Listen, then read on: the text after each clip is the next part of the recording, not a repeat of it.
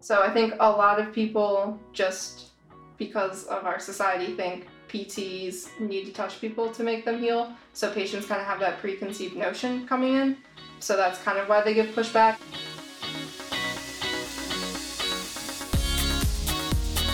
So, the big question is how can physical therapists create a successful career earning six figures or more and give patients the care they need without relying on insurance companies for reimbursement? If you want to learn the answers to those questions and more, then you've come to the right place. My name is Dr. Aaron LeBauer, physical therapist, business coach, serial entrepreneur, and author of the Cash PT Blueprint. Thanks for joining me today.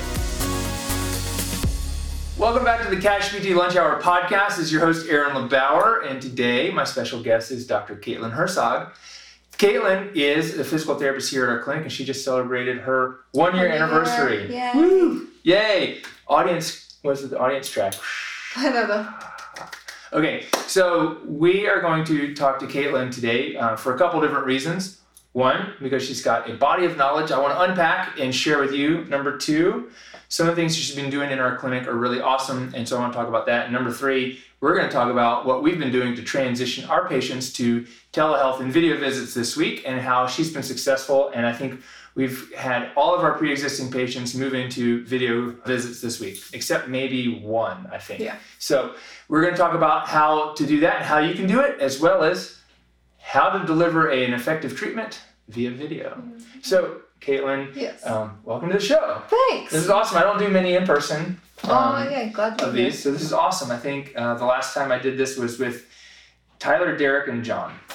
Oh, So, wow, and John. you know all of those guys. I know have to listen to John's now. Yeah. So tell us um, a little bit about you. How'd you get into PT, and how'd you end up here?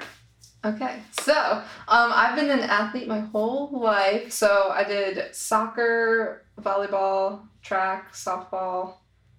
I think that's it. But yeah, so um, throughout high school, I had back pain from supposed scoliosis. Yeah. From what we know now, who knows if it actually was. Um, but that was my first experience with PT. Then graduated high school, went to college, and I was thinking about doing physician's assistant, but quickly realized I didn't want to, you know, over medicate people. So then I was like, hmm, I started powerlifting, got a shoulder injury from powerlifting, and then found myself back in PT. And I was like, oh, I like this. This is fun. I could see myself doing it. Shadowed a bunch of people, was decent at it. So I was like, okay, this comes easy. Let's go to PT school. And I came, graduated PT school, and kind of was in a mill PT clinic for my ortho rotations. Mm-hmm. And then listened to your podcast, was on your email list, and you were like, hey, I'm hiring. And I was like, okay, we're going to try this. And then here I am now, a year later. Awesome. So tell me, you have in your dad is a PT or OT or He's an OT. he's an OT. Okay. Yeah, So is he doing anything similar to what we do? Kind of. So, not now. So, he used to be an ergonomic specialist. Mhm. So, his job was basically preventing workplace injuries, mostly in factory workers. hmm And then, if anyone did sustain like a workplace injury, he would just do the rehab on site to Okay. save them lots of money. Was your dad being an OT a reason that you didn't want to do PT early on or anything similar to that? Or did he have any influence on you? In the other direction? Surprisingly, not. It just Yeah. kind of happened that way. I didn't even think about it. I was like, yeah, that doesn't sound interesting. And then I picked PT, and Yeah. now he we just kind of talk rehab. And it's funny because we both know the same things, but we're like, oh, it's funny the turf war that they have in like skilled nursing where they're like, we get the upper body, Right. and PTs get the lower body. But yeah. One of my uh, friends, uh, when I was getting started in my career as an OT, and she was like, "Yeah, we learned how to weave on a loom." well, in North Carolina, we have a lot of, uh, you know, cone mills was here, and so they had to learn how to weave on a loom in order to help their patients What? who were working in factories weaving on looms. That's crazy. I'm gonna have to ask my dad. Did you have to learn how to do assembly line tasks? Yeah. Because it's crazy. Yeah, so it's task specific. I think Yeah. PTs could be better at that. Let's see. So you were a power lifter. Like, when? How'd you get into doing that? So basically, I was a runner. Well, I had to run for soccer. I was not a runner um, my whole life, and I always hurt when running. So in high school, anytime I would run for soccer, my ankles would hurt really bad. So the PT that I saw at the time before my back just gave me orthotics and was like, "Here, this will fix the problem," Mhm. and it did temporarily. but now I hurt running for different reasons. But basically, I got into college. That's why I didn't end up doing club soccer. So I was like, well, I want to be fit, but I can't run. What do I do? And one of my guy friends was like, hey, you should just lift weights. It's fun. And that was what didn't hurt. And it was Mhm. fun. And I felt strong and more like empowered when I was doing it. And I Right. just like fell in love with the feeling of like being strong and taking up space as a female. So Yeah. we stuck with it. And How do you take you how do you take up space as a female? Ooh, I think the confidence helped me take up more space. 'cause I used to be a lot more shy than I was Mhm. now, and I would like never say anything. And now I'm a little bit more outgoing. People say, and they're like, "Oh, you're always so happy, outgoing, and smiling." So I think it just gives you confidence because you're like, "Oh, I can deadlift 300 something pounds off the floor. I can do anything." And it pushed me outside my comfort zone, which then translated to like in school and life, stepping outside of my comfort zone and then just taking up space because just a lot of like the media and society tells females oh you need to diet you need to be skinny Mm-hmm. you need to be small versus you're like building muscle in the gym so you're like physically also taking Right. up more space Right. yeah Because you can lift a whole lot more than I can. maybe maybe Well, i, was gonna say what are your prs that is a long way to lift the weights off the ground for me. true i I got a big lever, and there's a lot of distance between my shoulders and hips.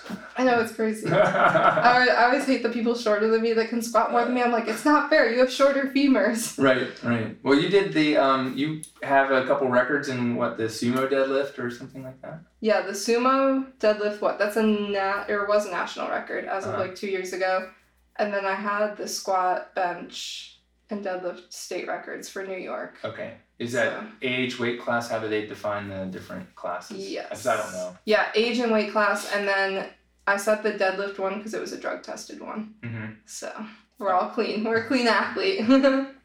Cool. So was it sumo or conventional deadlift? Sumo. So conventional deadlift when I was I hadn't done it in like two or three years. Yeah. Before I started my job here, like all of grad school, I didn't conventional deadlift at all. And then I was like, ooh, I know I should be able to do it, and it'll help my sumo. So I started doing it like two weeks before my job interview here, and it hurt my SI really bad. So then I came here, and during my job interview, you and Tyler both treated me for that. Yeah. So that was all sumo. Conventional, I haven't maxed out yet. Uh-huh. So I want to Okay. do that this year. Okay. Awesome. I want to hit a triple body weight Yeah. deadlift this year. Cool. So we'll see. Hell yeah. Yeah. I'm just at like a little over body weight. Oh my gosh, Aaron, we got you. You should try the sumo. You get to move the bar. I know you only have to move it a half an Yeah, inch. exactly. Even for me, sumo, I got to move it like half a foot. You know, Which one do you like better, sumo or conventional? I don't like sumo as much because my hips don't externally rotate super comfortably, Oh. and so I like a regular deadlift, but I prefer kettlebells anyways. Wait, even though you're like a yogi, I feel like you'd have really good mobility. Mm-mm. Interesting. No, my I've got good mobility in flexion, but not hip rotation. Hip flexion because I race bicycles. Oh, It's like a good hip flexion, Yeah. decent hip extension. My hip rotation isn't as great. It's better in the last few years, um, but uh, it's not like it's so sumo is uncomfortable for me. Yeah, that's crazy how much your body adapted to bike racing. Cause like Yeah. overhead stuff for you Yeah. isn't great. So if you're watching, yeah. it's like it just stops. yeah, but it's improved. So one of the things that I did to improve, and I I don't know, I haven't figured out how to do this for my lower body yet, but swinging the uh, swinging the mace and the Yeah. um, weighted uh, the the mace and the um, what the weighted bell. What's it called? Not the what's it? The ma- you know it's a mace and the um, weighted club. Oh, the weight Doing club, that yeah. has improved my front rack position this year when a lot of other stuff didn't. I don't know if you know that, but that's what it was that did that. So I could figure out how to do it in the legs. I was like, what's your secret? I don't know. You had to become, what is it, like the monkeys where they can just grab stuff with their feet? Right. You just had to be able to grab the club yeah, stand on my hands and do that. Yeah, I will get there one day. Um, so what are you working on right now, like fitness wise? Just you know, because and the reason I ask is one, I want to know because I don't get to ask you these questions all the time. And two, it informs your physical therapy practice. So what's your what what are you working on now, like fitness wise? What are your goals? Where are you competing, etc. So, well, because of the current craziness, my upcoming meet got moved from the first weekend in April Mm-hmm. to August, the weekend of my birthday. So I was originally competing in that meet to qualify for American Open Series, Mm-hmm. which is this huge national competition in Winston. So hopefully they postpone that Winston meet so that can still all happen. Right, right. So that was the plan. Um, but basically over the past year, I switched to Olympic weightlifting Mhm, to increase my mobility and because it's a lot more fun, I think. mhm. Just because it's something besides squat, bench, and deadlift. Because you can just Yeah. burn yourself out doing squat, bench, and deadlift for three years. So eventually, probably at the end of this year or after American Open is done, I want to start training for a super total meet, which is Mhm. where you compete squat, bench, deadlift, uh, snatch, and clean and jerk all on the same day. Okay. So you just combine both sports. Oh wow. So you have to be really strong and really mobile. Yeah, yeah, yeah. So Okay. that is like goals. And then a triple bodyweight deadlift Cool. at any time. And then I want to snatch my body weight. And I think those are like the top goals. Yeah. Yeah. Awesome. How far away are you from that? Couple Oh, let's see. Where are we? Um, hopefully within the next year. If I was faithful, I haven't trained deadlift in like a year. Mhm. But I feel like my strength would come back relatively better. And I feel like because I've gained better strength in like a high bar squat and conventional deadlift, Mhm. I'll come back stronger. So hopefully, like by December, I should be able to hit that. Yeah. We'll see though, because I haven't deadlifted in a really long time. And then I'm like four kilos away from hitting a bodyweight snatch. Nice. So it's really close. Oh yeah, that's awesome. Yeah. Very cool. Okay, so back to uh, back to the physical therapy. Ther- physical therapy. This is a physical therapy business podcast. therapy. Tell me, um, when you started working here, what was the easiest thing for you to you know to figure out, and what were the things that took you a while to like to get comfortable with? Ooh, the easiest thing, I'm not gonna lie, was notes. Yeah. They're so much easier than I would say what is it the oasis thing for home health and just all of insurance forms? Mm-hmm. Because i hate those. So that was the easiest thing to hang up. I was like wow this is so much more lenient. I would say the hardest thing would be can I pick three Yeah, hardest things? Okay, so one is hands-on manual because I think in general PT has just strayed a lot, I guess, more away from manual because you don't have the time for it. And like my school didn't really place an emphasis on manual. So they were all mm-hmm. about tools tape because that's kind of what's more trendy now i Mhm. think also. The second part would be assessing for yourself and like not having that like bias of a referral. So all the mill pt clinics i would in would be in you would get like the referral and it's like treat them for low back pain. You're going to do all these things. Every low back person gets the same stuff and then they go do the same exercise. But here it's like okay i'm actually going to break you apart and see, oh, we actually need to treat your hip for your low back or Right. Your T spine extension rotation for your low back instead of just, oh, let's just release that QL, scrape it a little bit, and then go do some bird dogs in the corner. But yeah. And then third thing would be more of like that psychological component because Uh-huh. like in the Mill PT clinic you don't have time to talk to people, so I didn't really know that much about them or like all the stress in their life and how that like contributes to their pain and their like emotional state. Right. So All right. Yeah. How'd you figure out how to get through those? Like, what was the thing that got you to get to a point where you're comfortable with those things and delivering? A lot of it was like putting in the reps. So like the Con Ed that you sent me to, so SFMA, MFR, Mhm. one and two like helped, but a lot of it was just putting in the reps and practicing with people. And then the more like psychological part of pain, that's still like a work in progress because it's like you can only do so much as a PT. So sometimes I have had I have had to suggest like people gently referring them out. Some people give a lot of pushback because they don't think they need like mental health services at all. Um, so there's that, and then now we have a bunch of free pain science courses. So we're gonna do those this weekend because PTs are nice people. So they're like Right. Because of COVID have some free resources. So Right, right. I'm excited to dig in deep to that. Awesome. Any one particular that you're signed up for or looking into or Yeah, about? so Modern Pain Care, I think is Mm-hmm. what it's called. They released a free one, so I signed up for that. And then I think it's Jared Maynard through the Clinical Athlete. If you just go to Clinical Athlete, their website, they have a free one too, Okay, awesome. which is cool. Yeah. So get your free CEUs, guys. yeah, that's great.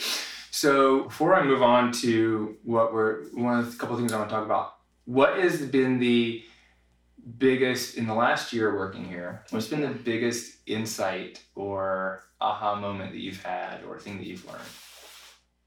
Thing that I've learned. Hmm. that's made the biggest impact on you as a person or your ability to treat as a physical therapist? Is there like one thing that you, I mean, maybe it's just been 50 of them.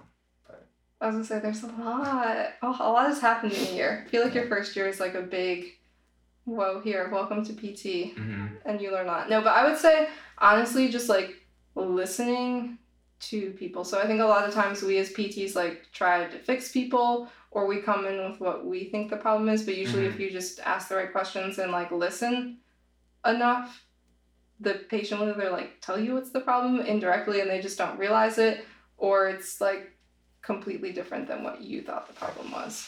Yeah, that's awesome. Yeah. What do you want to learn the most in the next year? Like, where do you want to be a year from now? A year from now? Ooh, I would say more working, I guess, my efficiency. So, kind of like having a high level athlete come into my clinic and they're like, oh, I tweak this thing while lifting, and then I can just like work on that in one visit and they're good to go. Mhm. Instead of, because now I'd say I take like three probably. Um, but also, I guess, having more tools in my toolbox for the pain science. Um, and then a lot more hand and foot stuff. Yeah. Because that's really intricate. So. I want to refine those skills. awesome. Get your dad to come teach us that in class, right? I know, that's what I was going to say. I was like, I've been working on asking him, but he Yeah. just. Yeah. Awesome. So, what's been, well, let me just, I'll say this. You're really good at the sales that we do, Yes. right? That has been a skill. yeah, Getting people to buy in. right. What did you have to do to get people to buy in? Ooh. So a lot of it, again, putting in the reps, but also like making people, I guess, not even uncomfortable, but you like have to be okay with being uncomfortable with them. So a lot of times you'll ask questions that people like don't have the answers to, Mhm. and people get uncomfortable when they don't have the answers. And also people really don't like silence, but they kind of have to sit with the silence so they can actually think of what the answer is and then be able to tell you Mhm. And also once again like listening to people and helping them realize what they actually want because a lot of people think oh i just want pain free and it's like well no if they only want pain free and you get them pain free i don't know say in like three visits but you haven't fixed the problem they still need to keep coming so you can fix the problem and you need them to like see that that way they do buy in and keep coming mm-hmm. Yeah. for their whole like plan of care Right, right. So, what's the number one way you get buy in from patients for that? Buy-in mm, i would say usually like the before and after results Mhm. of just like the top tier of the sfma because that's something like tangible that they like see and understand Right. So, like And- doing it before you treat them and doing it quickly Doing it after. yeah and then that and then also like constantly reminding them of their goals which is something i kind of got from paul goff because he's always Mhm. just like they might be out of pain in like three visits but say you need them to come for eight and it's like oh like you said you wanted to you know pr your mile time Mhm. well if you keep coming we can do that if you just quit now you're not going to pr your mile time and you told me in the beginning that's what you really wanted Right, right. not just pain Yeah, Yeah. absolutely. Absolutely. What's the number one question you ask people to get them to give you that information that they don't just want pain relief, but they want to be able to PR their their uh, lift or Yeah. triple body weight, their snatch or whatever. You so know? this is something I did get from my dad, which is Yeah. funny. So people hate it, and I always hated this when my dad did it to me growing up. But you just have to be like, "Why?" or "Tell me more." So they'll be Mhm. like, "I just want to feel better." Well, well, why do you want to feel better? A lot of people don't even know why, and then you just keep like prodding them, and they'll be like, "Oh, I want to feel better so I can like be a better mom." Okay, well, like, why do you want to be a better mom? And then that's how you kind of get to the like more emotional reasons because a lot of people also they'll have like performance based goals but they're not actually really that motivated to do the performance based goals so you kind of have to figure out why like emotionally why they have that goal Right. so a lot of them it's like i want more confidence or i want to be a better example to my kids so they'll Mhm. like be a good human when they grow up stuff like that Yeah. Awesome. So tell me, so we'd see people, one person an hour, about 45 minutes a visit. Yeah. We do a lot of hands on. We do some needling, do some uh, some taping occasionally. We do a bunch of different things. Yeah. Right. Mostly, even if we're doing exercises, like I got my hands on person, like put your leg here, do this. Mm-hmm. So now that uh, even this, it's been pretty much since Monday yep. that we've been doing, we've basically said, because at the time of this recording, it's March 27th. So uh, in North Carolina, the governor, what was it, three days ago, sort of implemented the stay at home. Was it the stay at home? I wasn't a stay at home order. It's it was so a, weird. something else. But anyways, so we could as of as of I'm trying to get my timeline right. I think it was as of earlier Wednesday. this week we couldn't do Wednesday we couldn't do massage therapy. Yes. But the beginning of the week we had already said we're not we can't do massage. We weren't going to do yeah. massage therapy and we could still be doing physical therapy. hmm Um, but Andre and I kind of it, it came to the conclusion Sunday night that like we shouldn't be doing massage and we should probably be moving to telehealth just even to give us some breathing room to figure out what's going to happen. Yeah. Because I just got off uh, 10 days of trying to pivot PT BizCon and it, you know, it was like all of a sudden Sunday night. So we've moved to almost all telehealth. A week and a half ago, we already had Zoom set up and we Yeah. knew it was going in this direction. We got to the end of this week and I think we basically had one person not want to do their appointment this week. Or maybe Yeah. two. With- with- Monday, I think we had people move from Monday to later in the week because they had work meetings. Yeah. That was. Oh wait, no, that was last week. Was that last week already? Yeah. Oh so my god, my brain last is- Monday. yeah, I'll give you the preview time. Yeah. Last Monday, a lot of people. That's kind of when everyone was like, "Oh crap, COVID's actually a thing in the U.S. We Mhm. actually should be worried." So a lot of companies were freaking out, and everybody got stuck in meetings. So everybody moved from Monday to Friday. That was last week. Okay, yeah, yeah. Yeah. yeah. Then this Monday, the governor announced that all of the gyms, hair salons, massage therapy places all had to close on Wednesday. Yeah. And then like Tuesday night, Wednesday morning is when they're like, okay, stay at home order for Friday. Okay. Okay. Good. So we've almost been ahead of it a little bit. Kind of, yeah. Andra's intuition is really strong. she really knows what we should be doing. She's so into And she was like, Aaron, you need to move the PT BizCon to like a virtual something. You need to, Yeah. do, and I was like, you're right. I just don't want to make these are hard. Some of the hardest decisions I've had to make in years. Yeah. But getting to the end of this week and not having law, I mean, there there's clinics out there that are like, we shut the doors, we're closed, you know, laid off staff, you know, businesses have laid off people. hmm How, what did you do this week? What was the conversation like you had with patients? What was the, and, and then like, how did we keep people on the schedule?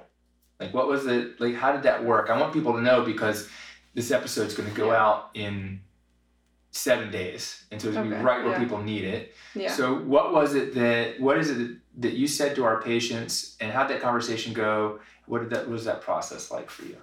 So a lot of it was on like a case by case basis, and we definitely changed a lot throughout the week. So at first, because everything was rolling out so soon, uh, Amber, our front desk um, staff, was just emailing people basically for just the very next day because that's Mhm. all we had. Because my week was really front loaded this week.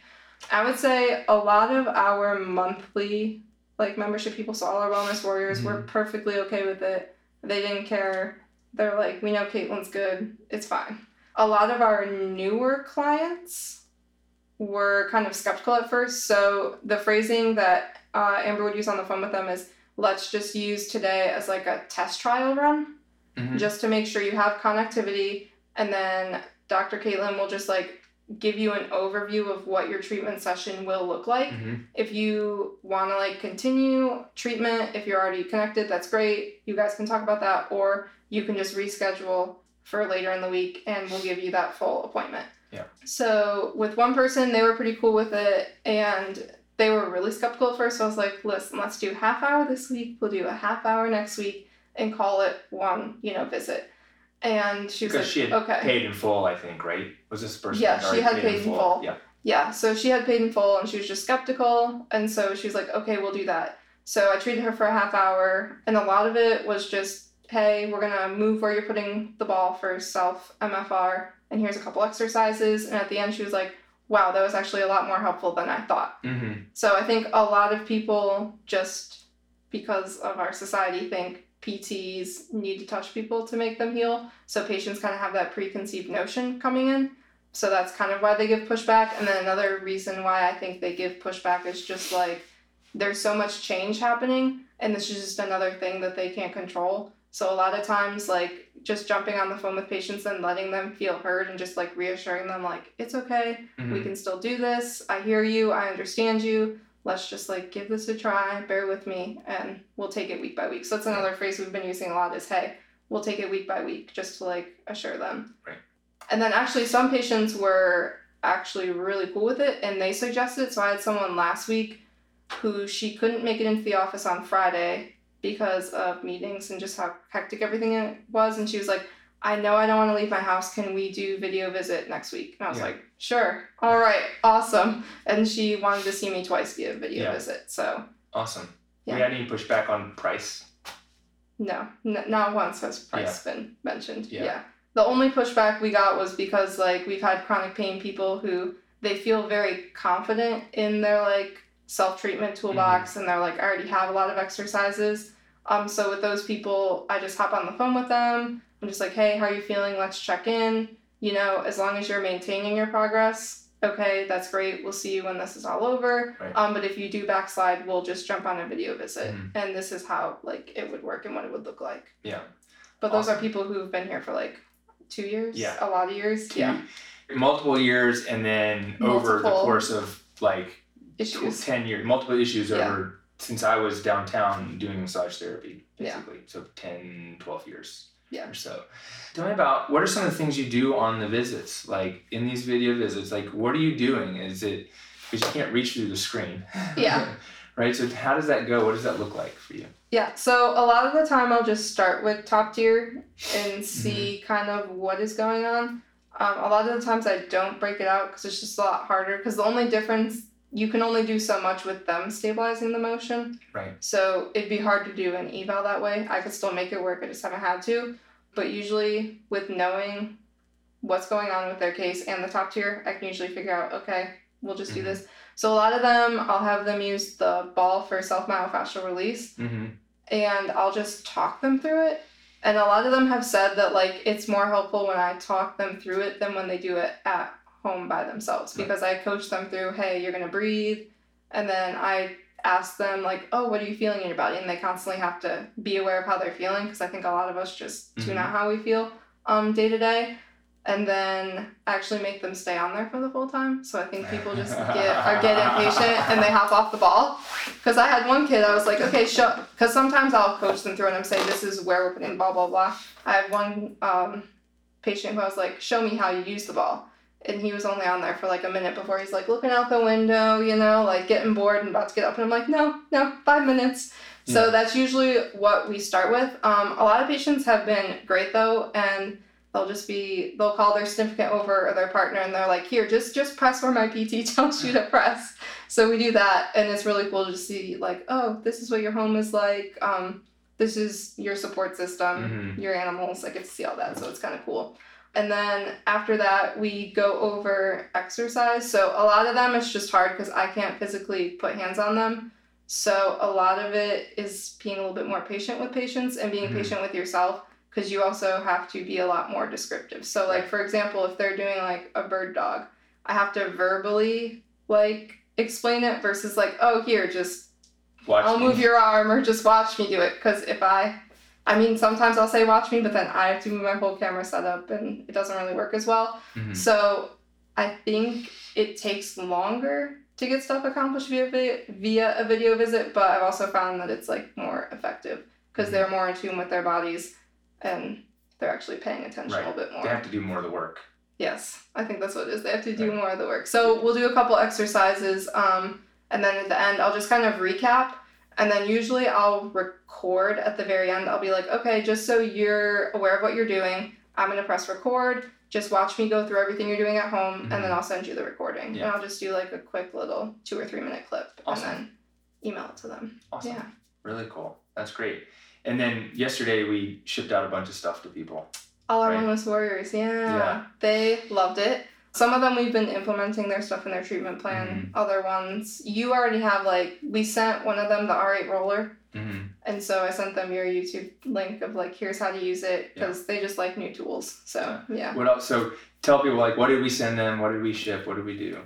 Ooh, let's see. So based on I kind of know what's going on with them. So and I know what they do and don't have.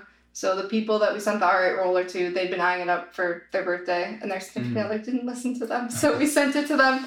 Um, a lot of them that I know that I use dry needling with. I Mhm. sent them the rumble roller because I Mhm. find that it's just hard and a lot more pressure than what they're used to and more than the ball. Right. So they enjoyed that. Um, we sent everybody new t-shirts that we got, clinic t-shirts, new clinic water bottle, and then some of them I sent some of like the loop bands, K-tape, rock sauce, depending on if I know if they tape a lot or Right. not. So Awesome. and then I'll customize thank you card. oh, cool. So yeah. Oh, that's great. And these were people. Because I don't make sure everyone listening got this. These who, what kind of patients are these? So these are our wellness warriors who, if we one, if they like value what we do. So I wouldn't even call it like a maintenance. Some people are on it for maintenance. Other people are more performance people, and they just want to continue to perform at their best in yoga, running, whatever sport they do. They just come once a month. It's like a auto draft membership. Mhm. So they get one PT visit a month and then 20% off of PT or any of our other wellness services. Right. And then Yeah. they get like priority scheduling, unlimited access to me via like email, phone. Mm-hmm. And So- we did it. Why do we do all this? Because we want them to stay with us. Yeah. Because even though like we were kind of I don't know, were you unsure if they would see the value of video when we first rolled Yeah, out the care I mean, it's- packages? It's that it's that these people aren't they, they don't have an immediate acute need for physical Yeah. therapy, right? Yeah. They love us. So one of the what's it called? Uh, the instincts that a lot of people have is when something like this has, or even when in back in 2004 when I had my massage therapy practice, all of a sudden everyone said Mhm. I was in San Francisco, the dot com thing crashed, and I was like, Aaron, eighty dollars is too much for massage.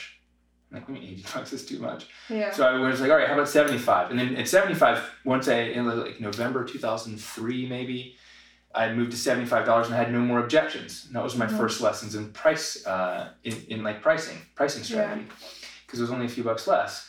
So the first instinct people have is to like slash the prices, cut the prices, because I don't Mhm. value it as a therapist because I can't touch you. So obviously you're not going to value me. And so my thought was like, yeah, I was a little worried, but I also wanted to know, okay, we've got these resources. Instead of lowering prices, how do we over deliver for people in a time when Mhm. they need us most? Yeah. Right? They need they need to know that they're valued. And that was, you know, hey, we've got this new design that we've got. Let's go ahead and get the t-shirts made. Let's give them something that we have that's valued. You know, if the if the rumble roller costs us twenty five dollars, but the retail value is forty five or fifty, say we're giving you a fifty dollar thing. It doesn't Mhm. cost me fifty, but now I can I can deliver fifty dollars or more of value plus the thoughtfulness that comes with it. Well, it's crazy that you say that because I had one of um, our Wellness Warrior members last night, and we had just had. So he normally shows up about like 15 minutes late to his appointment because of work. So of course he was late to our Zoom meeting, and then we had some technical difficulties. So like I probably only had like 30 minutes with him. Yeah. And I gave him the option. I was like, hey, we can use this as a trial basis. I'll mm-hmm. talk to you for like 30 minutes, and we'll do 30 minutes next week. And he's like, don't even worry about it. I don't care about the price you know, let's just get what we can get done today and it's Yeah. fine. And so he was cool with it. Yeah, so that's awesome. he sees the value. Yeah. Yeah. Yeah, so that's I mean that's the whole thing with with those um, is like how do I how do we deliver more value? How do we deliver Mm-hmm. more value for our community? That's why we're doing we're, we're trying to get these workshops in at like Burn Boot Camp and Burn CrossFit. It's CrossFit, like, yeah. How do we give more value to other um, businesses that have memberships whose members are not only our potential patients but who we can help in some Mhm. way, and we can help keep value here in Greensboro, and that's really the whole like that's the that's the abundant strategy rather than the contraction Mhm. scarcity strategy that a lot of people find themselves in right now. Yeah. Uh, he the same patient mentioned or actually sorry, different wellness warrior is also seeing a chiropractor too. Mhm. And he was like, Yeah, the chiropractor said he's kinda scared because like if they make him close Yeah. there's that or he said that his services are one of the first to like get slashed. So he's trying to see everybody like now. Right. Right. Yeah. Yeah. It's like how do we keep it Yeah. so how do we keep it so that we're still valuable to people? Because we have problems to solve. Yep. Over deliver and figure out what it is that we can do that they need. Yep. That's the other thing, figuring out what they need, listening to them enough to figure out what do you actually want and need. Right, Yep. right. Let's see. So tell me a little bit about um, during your visits, if you feel like you need to, you know, touch someone somewhere or move something, or when you would have done some MFR or needling, what what do you do? Like, what are you doing? How are you, how are you accomplishing the same effect or outcome? Hmm. I would say like being creative. So I had one patient today who she's a yogi, really bendy, Mhm. but she has trouble with hip rotation. And like normally when I work on her, we're working on like obturator internus, right? Mhm. Yeah, obturator internus and glute med a lot. But she wasn't really getting the pressure with the ball because she's really good about self care. So we had sent her the rumble roller. So I had her get into pigeon and sit on the rumble roller and do that and then use rumble roller on like her TFL and her Yeah. hip rotation improved like dramatically. Yeah. So it's like being creative. Like when in the world would you think to get someone in pigeon pose and have them sit on a rumble roller? Yeah, But right. that got the spot. Yeah. So it's just Awesome. being creative in their body placement to help them find like the spot. Yeah. Yeah. Really Yeah. cool. I guess what's the next question? What's the next question? What's the next question about like the telehealth thing? I think where do you see where do you see that going and fitting in in our practice in the future? I say I definitely want to like implement it, and it's kind of interesting. I think I kind of alluded to this before, but like, I guess new patients are really skeptical of it versus like the older patients mm-hmm. aren't as much, which I find I don't, I don't know really what to make of that, but I think it's like one there might be like a mindset shift of oh a PT doesn't need to touch me to help me, Mhm. which I think is like an important message to get out there because I think sometimes that can also lead into like that chronic pain cycle of oh I need someone to touch me to feel better therefore I need someone to touch me for like the rest of my life. Right. So it'll be interesting to like see how that plays out, but I definitely do want to use like um the video service for like people who one don't need hands on and they're more performance because that's pretty easy to do. Mhm. um, or people that are just like really busy in life and they just don't want to come into the clinic and Right. that's perfectly okay. Like maybe someone needs help on their lunch break. Instead of driving to the clinic that eats up like 10 minutes and driving back from the clinic and then Mhm. all of the time like they could just hop on a zoom call with me or IntakeQ has their new thing. So if we switch that we can use that. But um, seeing people over like a lunch break um, or people that are long distance so a lot of times we'll have people from other parts of north carolina Mhm. like come and then they'll kind of drop off the schedule because they like didn't know that we offered it as a service so they just Right. thought oh i can't see my pt until i come back or we have a lot of snowbirds Mhm. that go to Florida. So we could hopefully like I would want to teach them in the clinic how to utilize it. Right. But then like when they go to Florida, I can still see them like over the winter until they come back. Yeah. yeah. Awesome. That's so cool. Yeah. Yeah. That was one thing that I never considered. I know. I didn't even think about it. Yeah. Yeah, I was like, eh, no, I use my hand. It's not physical therapy if I'm not touching people. I mean, I Yeah. know it's not. I know it is because it's critical thinking. Yeah. That's one thing that I think it goes back to when people send us the referral for the physical therapy. The I think that was I think that was right before you started working. We had a referral. It was called. It was. I was told I needed the physical therapy. That's so bad. Oh my gosh. But it's it's one of those things that I you know, it's like, well, is it really physical therapy if I'm not touching you? Yeah. You know, I've been talking to my friends for years over the phone, helping them with their hips, backs, knees, calves, etc. Mhm. You know, and is it physical therapy? Well, you know, not to insurance. Was it, or are you just a personal trainer Right. that knows a My lot? personal trainer. Yeah. So, you know, nowadays it'll it's gonna change, but is it physical I mean that's the big question we have to ask ourselves is Yeah. when is it physical therapy and when's it not? When is it never not physical therapist when you're a physical therapist? Ooh, to me, it's more like assessment. I think Mhm. like the assessment is all in it because I don't remember if I was having this conversation with you or no. I think I posted about it. Yeah, where it's just like every single visit I'm assessing you. So it's Right. like that's why it's PT is because I have to use assessment, not because I'm like laying hands on you. Because maybe your personal trainer thought you couldn't get your arm overhead because your lats are tight, but oh no, you can't get your arms overhead because your T spine's tight, and that's like Mhm. when it's PT. Right. Right. It's the critical thinking. Yeah, That's what I critical it. thinking. If I have to do critical thinking about how your body moves, it's PT. Yeah. Doesn't mean I'm always billing for PT. But you don't have to worry about that. I don't we don't have to worry about that. Yeah.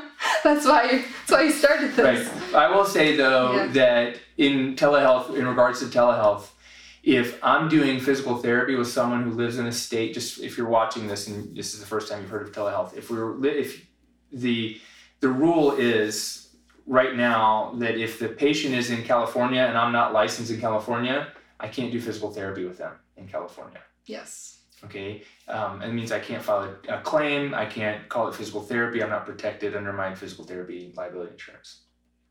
if I'm providing if, if if I'm telling them this is physical therapy, but Mhm. there's also now there's a compact, um, a state compact. I think it's 28 states or so. North I Carolina just is one looked of that them. up because someone in Georgia asked me Yeah. to treat them as PT, and I was like, Right. I can give you remote coaching, but I can't do Right. PT because Georgia is like, we're gonna do it, but they haven't enacted They haven't it done yet. it yet, and that's something Yeah. that once we catch our breath, we should probably just go ahead and figure out how to do.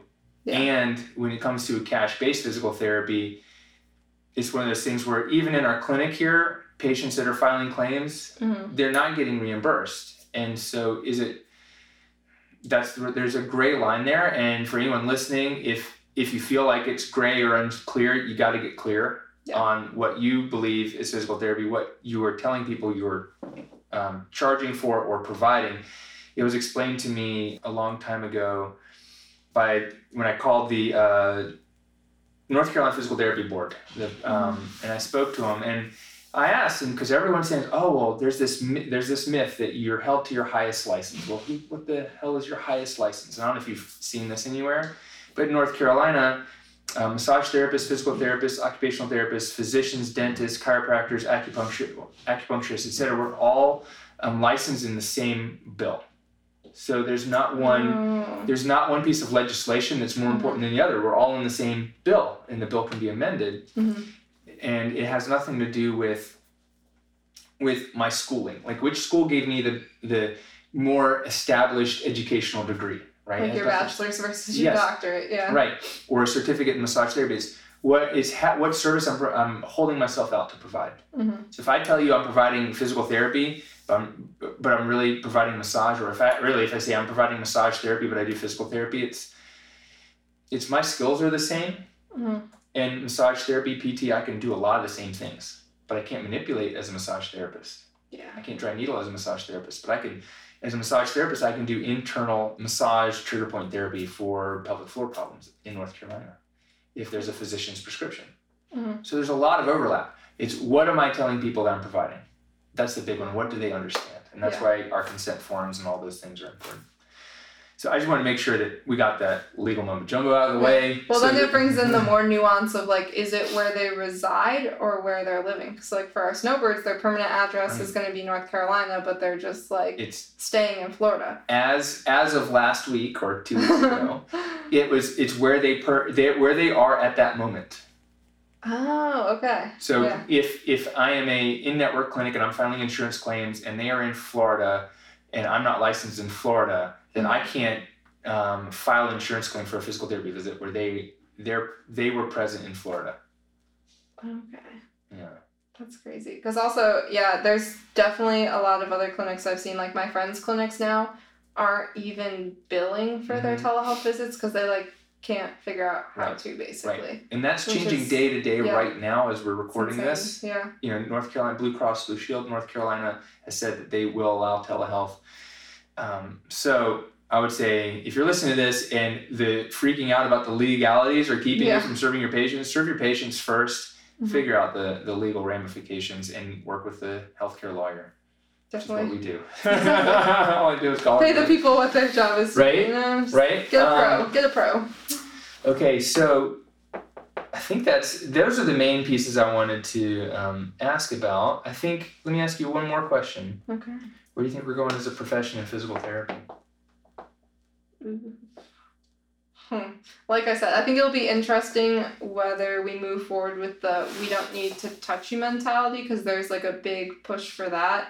And also how much of that just stays in the PT profession versus how much of that like gets into like general public knowledge. Right. So I definitely think we are moving in like an online direction, but I also think like we're moving so fast and kind of like what you said, like legal and Mhm. I guess billing can't even like keep up with how fast we're moving. Right. But like you have to when you put the system under stress, it has to change and adapt because people still need help even though they Right. can't come see us in person. Yeah. And it's kind of like I saw I guess it's not a meme, but just a picture floating around online of like how we started in the polio epidemic and it's like, okay, we that's how our profession evolved. Like how are we gonna respond to COVID and how are we gonna help all these people that still need help but Mhm. deliver it in a different way? Right, right.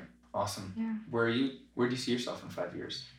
Five years. What are your five year goals? Ooh. I want to be like a hybrid PT. So I kind of want to be treating like part time in person, doing like leadership, management, or education Mhm. part time, and then doing like online consulting for powerlifters, strength athletes, and CrossFitters. Awesome. Yeah, do all the yeah. things. I want to do all the things part time. it's fine. Yeah, that's cool. That's what I do. Exactly.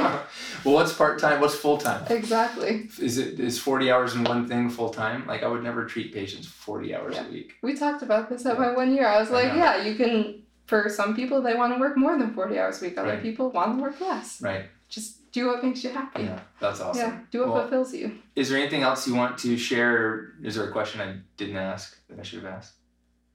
I don't think so. Okay.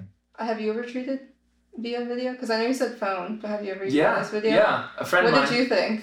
Or how it was did you good. I mean, it was it was one of those things where we got on. Uh, I think it was before Zoom, so we got on like Skype or FaceTime, Yes. and it was like, all right, let me see. I needed to see him like, okay, stand up, stand on your toes. You know, um, let me see how much you can move. It was more about talk. Here's the thing.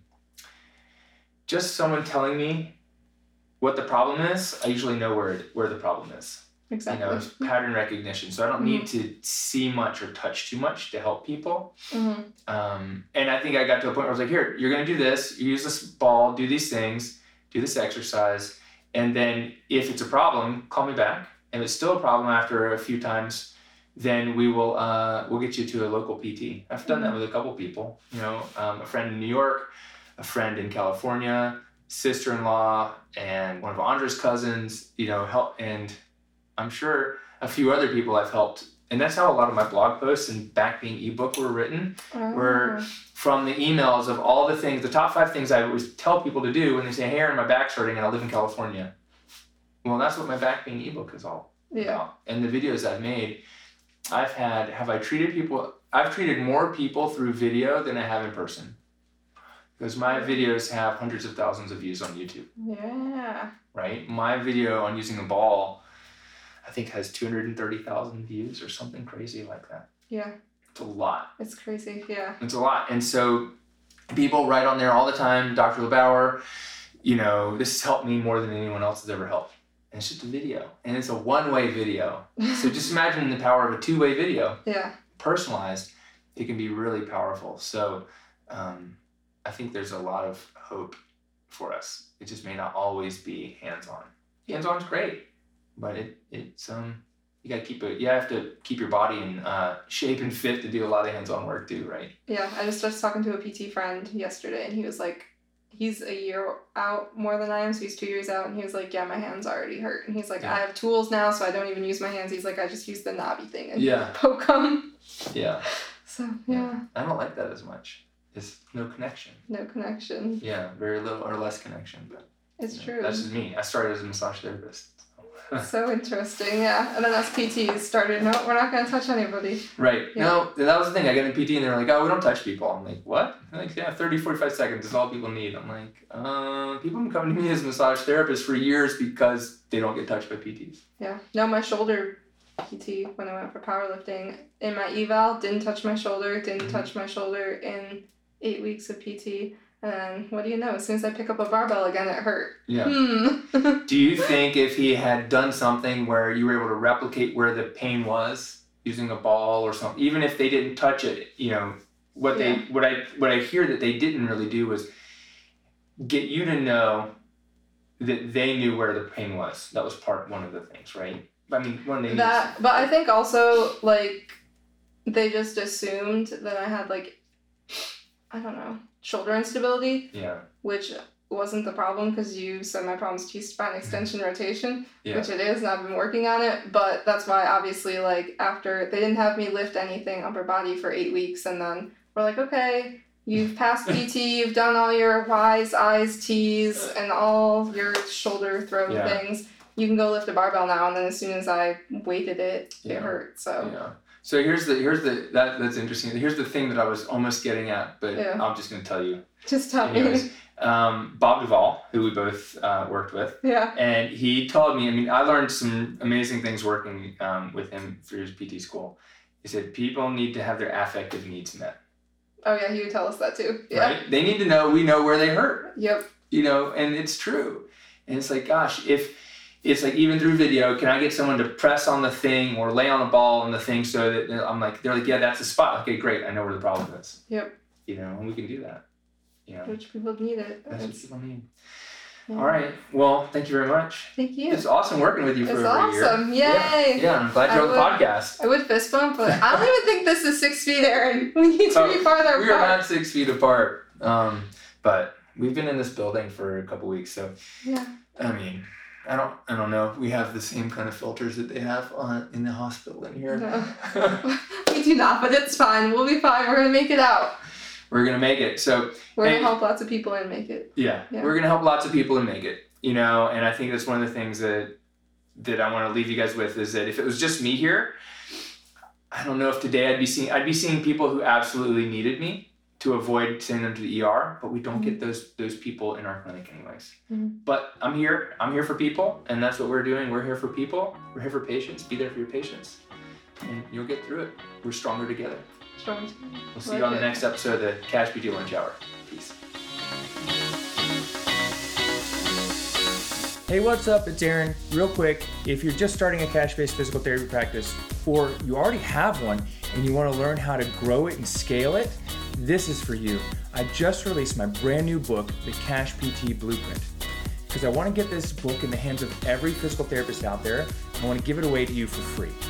All I ask is that you pay a little bit of shipping and handling, and you'll not only get the steps to create your own cash practice, but the tools to grow it and scale it beyond what everyone else thinks is possible. To snag your copy right now, go to cashptblueprintbook.com. That's C A S H P T B L U E P R I N T B O O K.com. And we get your copy, give me a shout out somewhere on social media, and we'll talk to you soon.